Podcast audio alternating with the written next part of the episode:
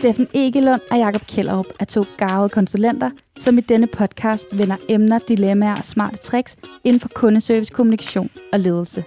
Vi undskylder på forhånd for sygt grimme gloser og politisk ukorrekthed. Velkommen til Service Brief. Hey Jakob. Hej Steffen. Okay, en af de ting, som jeg kan mærke fylder rigtig mange steder i øjeblikket, de her kundeservice-afdelinger, det er sådan, når man lige spørger, hey, hvordan går det? Så siger de rigtig godt, og vi har mega travlt. Så jeg tænkte, en af de emner, der kunne være sjove at vende, kunne være det her med travlhed. Ja, det er, men jeg, jeg har sgu aldrig med nogle mennesker, der siger, de, ah, det er sjældent, folk siger, at de ikke har travlt. Ikke? Men ja, helt sandt. Det, det, det, er, det er ekstra relevant i kundeservice i de her dage. Det er der ingen tvivl om. Og, og det er også noget, du møder de steder, du er ude? Ja, jeg, jeg, jeg ser det faktisk rigtig tit.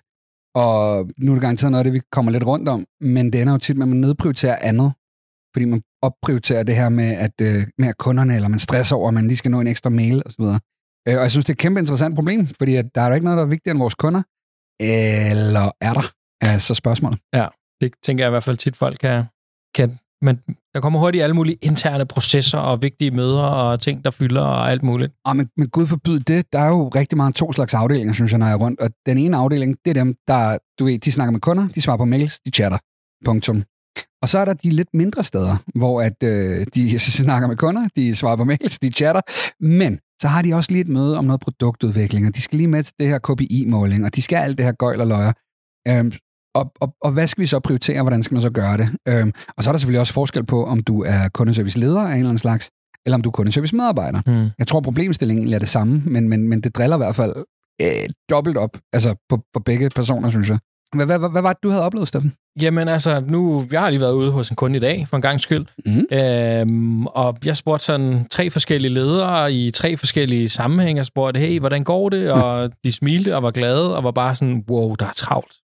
Øhm, og, og så kom jeg egentlig til at tænke på, sådan også, skal jeg huske, dengang jeg selv var leder, jamen man endte jo tit med at have travlt. Øhm, og jeg synes, der er sådan nogle gode tanker i, hvorfor, mm. hvorfor er det, man har det? Eller har man travlt, eller har man så altid travlt? Fordi altså, jeg synes så, jeg kan huske nogle snakke med, da jeg måske snakkede med dem for tre måneder siden, hvor de også havde travlt. Så, så hvad er det, der gør det her travlhed? Øhm, altså, set, set fra min stol, som jo er selvfølgelig altid konsulentstolen, og det er så let at stå og kigge på udefra, så handler det, øh, det handler selvfølgelig først og fremmest om den her bekymring for, at vi skal svare vores kunder.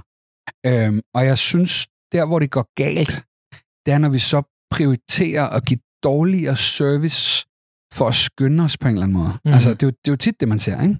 Ja, du ved, jeg har det her citat, som jeg elsker. Øh, af en eller anden grund, så hedder det Sharpen the Sword. Det er fra Stephen Covey's Syv Gode Vaner, og man siger, Abraham Lincoln, han sagde det her med, at hvis jeg har fire timer til at fælde et træ, så bruger jeg de første to-tre timer på at slibe min økse. Um, og det er lidt det, vi glemmer, når, når vi lige pludselig er travlt, du ved, så skal vi svare på så mange mails så hurtigt som muligt. Og så, men vi ved, vi er bare et millisekund væk fra fucking chatrobotter og, øh, og, og bruge sådan nogle færdiglavede mails, som vi bare copy-paster ind og lader som om, det er god kundeservice, ikke? Ja, og, og hvad, altså, hvis nu vi så skulle komme med et par gode råd til det her med altså, travlhed. Ja. Du var måske allerede, jeg synes, det var allerede, det var derfor, jeg kom til at tænke på, at det var lidt det, du snakkede med, sagde med sharpen the saw.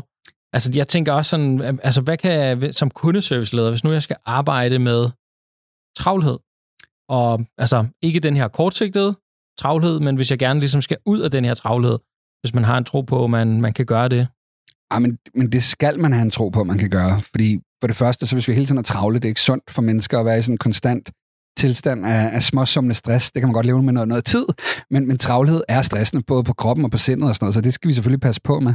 Jeg tænker, at din første prioritet som kundeserviceleder, det er, at, at vi har jo oplevet det her igen og igen, Steffen, og vi har set tal på det mange steder, at hvis vi nu i stedet for at skynde os, så prøver at være effektive. For, mm. det, for mig er det der, sondringen ligger.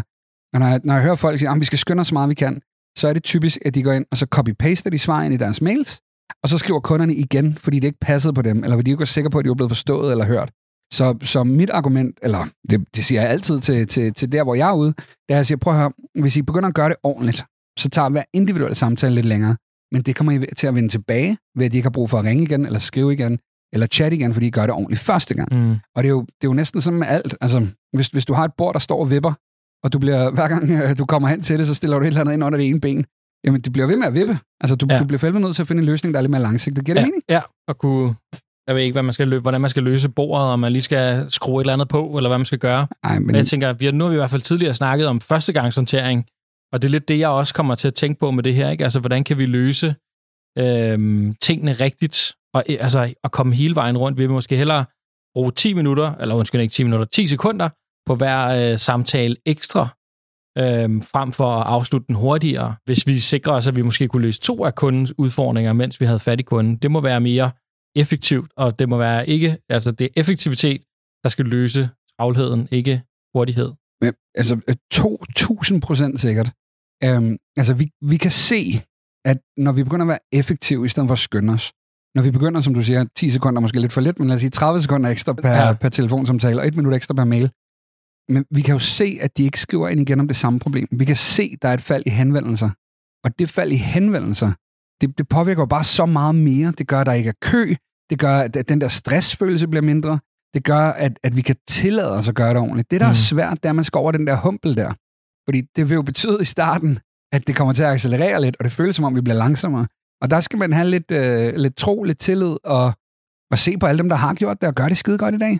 Ja, og, man, og i dag tænker jeg også, at altså, vi er hjulpet af en masse gode, øh, diverse systemer, som faktisk gør, at vi kan måle et, et fald ja. i genkald. Så, så jeg tror faktisk, at de fleste, hvis, hvis det var en, et målepunkt, man havde i sin, så var på chat, eller mail, eller telefon, eller antal henvendelser, man brugte for at løse øh, hver kunde, jamen så tror jeg faktisk allerede der, man kunne måle og se, øh, se hvad gjorde forskellen. Ja, jeg, jeg er helt sikker, og altså nu øh, ved alle, at øh, det jeg brænder for, det er, det er at træne folk, og jeg synes kommunikation, det er at skabe bedre relationer, det er, ligesom, det, det er noget af det, jeg synes er fedest. Så det handler også om at have sine teknikker på plads. Ja. Altså nu, nu lyder det her som en klam reklame for mig selv, og det er det altså ikke. Men, men der sker jo rigtig mange steder, at vi fokuserer på det faglige. Øh, vi glemmer at fokusere på kommunikation, vi glemmer at klemme ordentligt på, øh, eller, eller træne os selv, eller øve os selv. Og jeg synes, vi har en pligt som medarbejdere til at gå op og banke på og sige, hey, jeg vil gerne have noget hjælp til det her.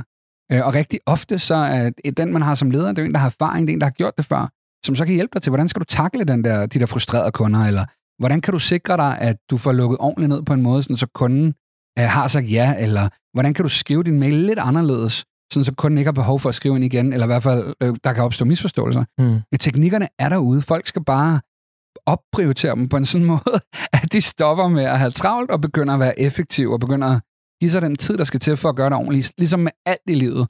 Jeg ved, du laver pizza, er det ikke stort set det samme, at du ved, hvis du kan godt prøve at snyde, men så bliver det bare dårligere. Ja, det, altså, det, man kan lige så godt gøre det ordentligt. Ja, det, er, det, det, det må være budskabet. Så... Og jeg har bare lyst til, altså fordi man kan sige, nu spejler, nu ser du øh, det her med styring af samtalen, og, og jeg havde på, helt tilfældigt på min post skrevet to ting ned, øh, inden hvis jeg sådan lige skulle tænke sådan over, hvad er det, der kan gøre, at man skal være mere effektiv, måske altså med sit team af medarbejdere.